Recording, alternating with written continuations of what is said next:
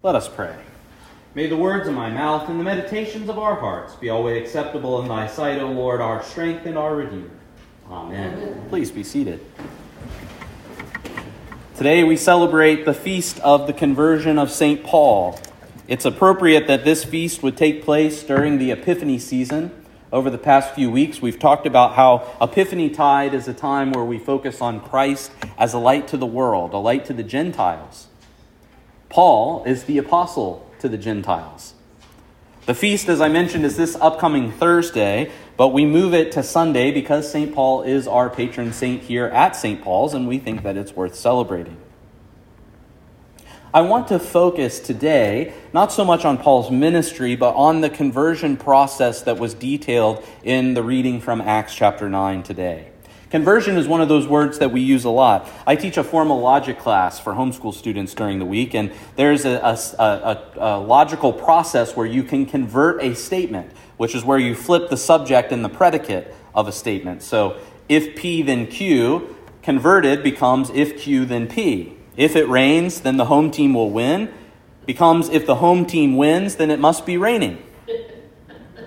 In religious or theological talk, Conversion refers to a life that dramatically changes to something completely opposite of what it was. We see a number of conversions throughout the Holy Scriptures. The book of Jonah, the prophet goes to the people of Assyria who had been enemies of the people of God, rather savage ones at that, and he reluctantly preaches after being swallowed by the whale and spit up on the shore. And we get a picture of the people in Assyria converting in mass.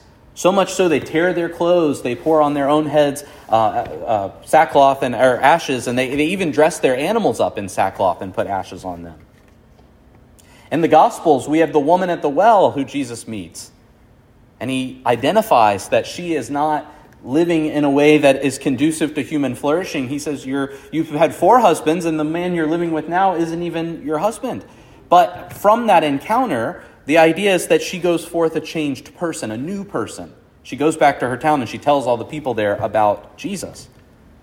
We can think of Zacchaeus, the tax collector, who has a conversion. He's up in the tree watching Jesus. And of course, unlike today, in the ancient world, tax collectors were not well liked people.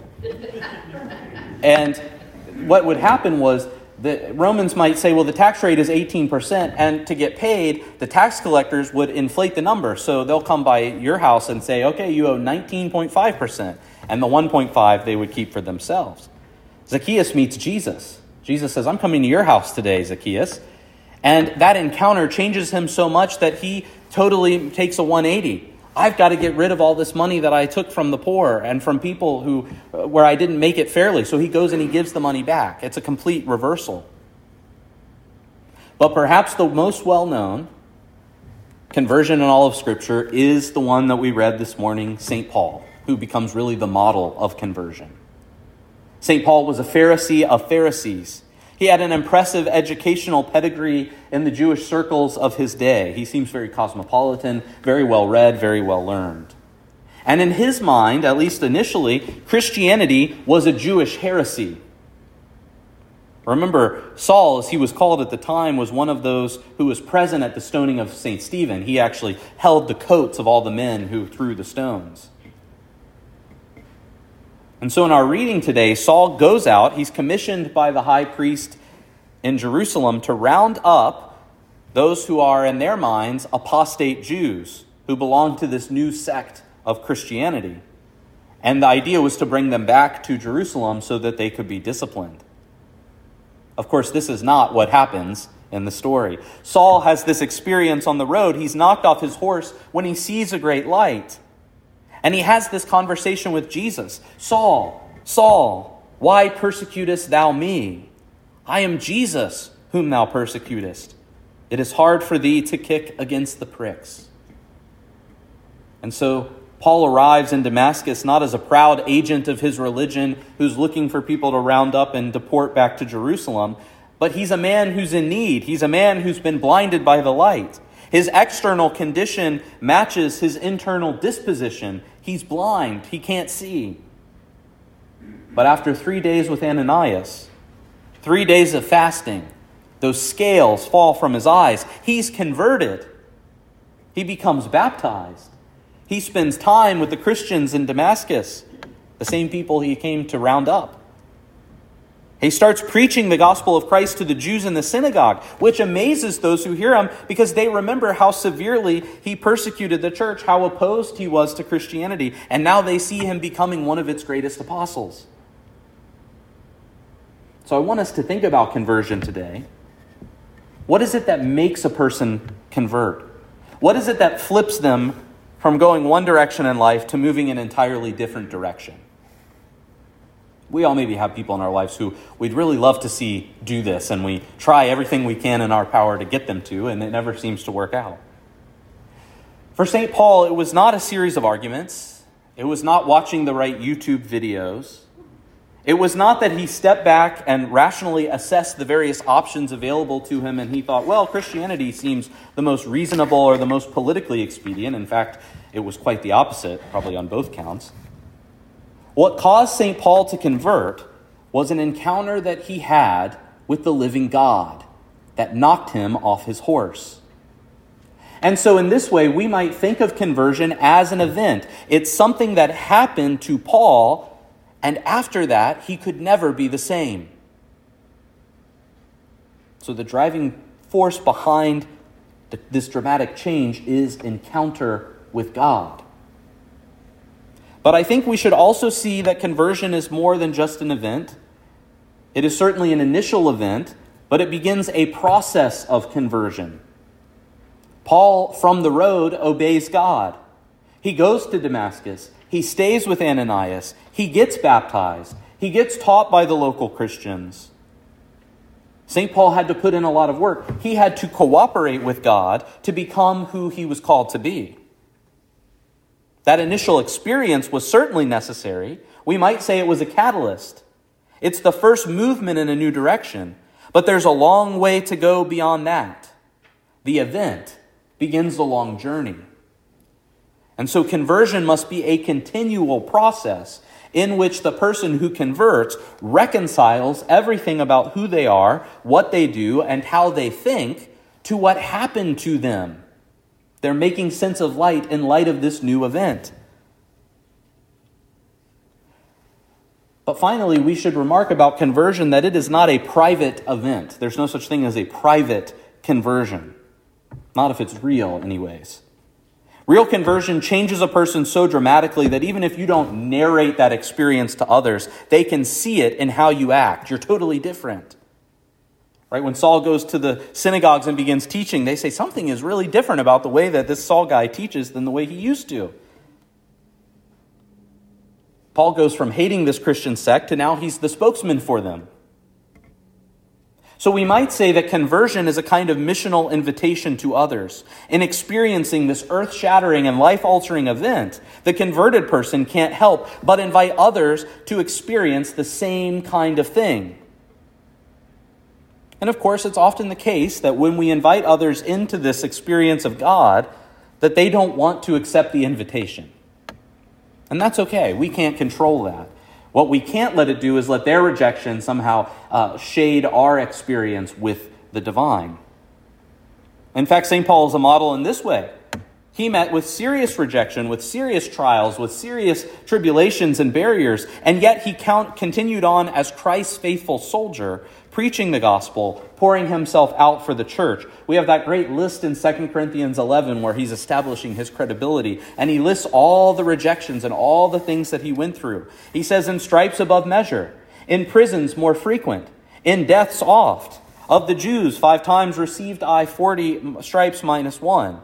Thrice was I beaten with rods. Once was I stoned. Thrice I suffered shipwreck, a night and a day. I have been in the deep and journeyings often, and perils of waters, and perils of robbers, and perils by mine own countrymen, and perils by the heathen, and perils in the city, and perils in wilderness, and perils in the sea, and perils among false brethren, in weariness and painfulness, in watchings often, in hunger and thirst, in fastings often, in cold and nakedness, besides those things that are without, that which cometh upon me daily, the care of all the churches. That's dedication to a mission. How much was this experience real to St. Paul that he was willing to endure every single item on that list? How many items on that list would we endure? The person who experiences a profound conversion cannot help, cannot keep it in. They cannot help but pronounce it. They cannot help tell people about it, whether it's through their words or through their actions. This life changing experience must be shared. And so here at St. Paul's, it's fitting that St. Paul should become a template for us. We should understand conversion as encounter. It's pro- probable that many of us, especially those of us who have been raised in the church, have never had such a dramatic experience as St. Paul has. I have never been blinded and I've never been knocked off a horse. But God faithfully encounters each and every one of us. Often. Probably more often than we're aware. He encounters us in our baptisms. He encounters us in the preached gospel. He encounters us in the sacraments. He encounters us in the scriptures. He encounters us in prayers. He encounters us in others. And there are many other ways that he can encounter us. And just like Jacob in the book of Genesis, when he encounters God and he wrestles with him, he leaves with a limp. And so we cannot leave our encounters with God unchanged. Encounters with God become impetus and impetus for change. And so we have to go through the process of being continually converted. It happened, and it's continuing to happen. Because all of us probably agree with the words of the Nicene Creed and the Apostles' Creed. All of us might enjoy hearing the reading of scriptures and the various prayers and the way the Book of Common Prayer beautifully arranges those things. And still, we might go about with our internal dispositions unchanged. We too often allow ourselves to be distracted from our calling, distracted from those, those events of conversion by worldly cares and concerns, the accumulation of wealth, political power, social popularity. And so we have to do that work of constantly turning. On Ash Wednesday, we'll pray the penitential office at the beginning of the service. And one of the prayers that I love in that says, Turn us again, O Lord, and we shall be turned. Turn us again, O Lord, and we shall be turned. And as we're making this turn towards God, as we continue the conversion process, we have to invite others to encounter the living God. The opening chapter of John's Gospel, some men who eventually become apostles of Jesus come to him and they say, Where do you live? Where do you stay? And instead of giving them an answer, instead of trying to convince them that it's a good idea to follow him, Jesus just says two simple, three simple words Come and see. Come and see. That's the invitation Jesus extends to his disciples. That's the same kind of invitation that we should be extending to others. It's not so much about the theological debates or the arguing them into the faith. There's room for that. We have to have theological language. But all of it really comes down to that simple invitation come and see. And then we let God do the rest. In the name of the Father, and of the Son, and of the Holy Ghost.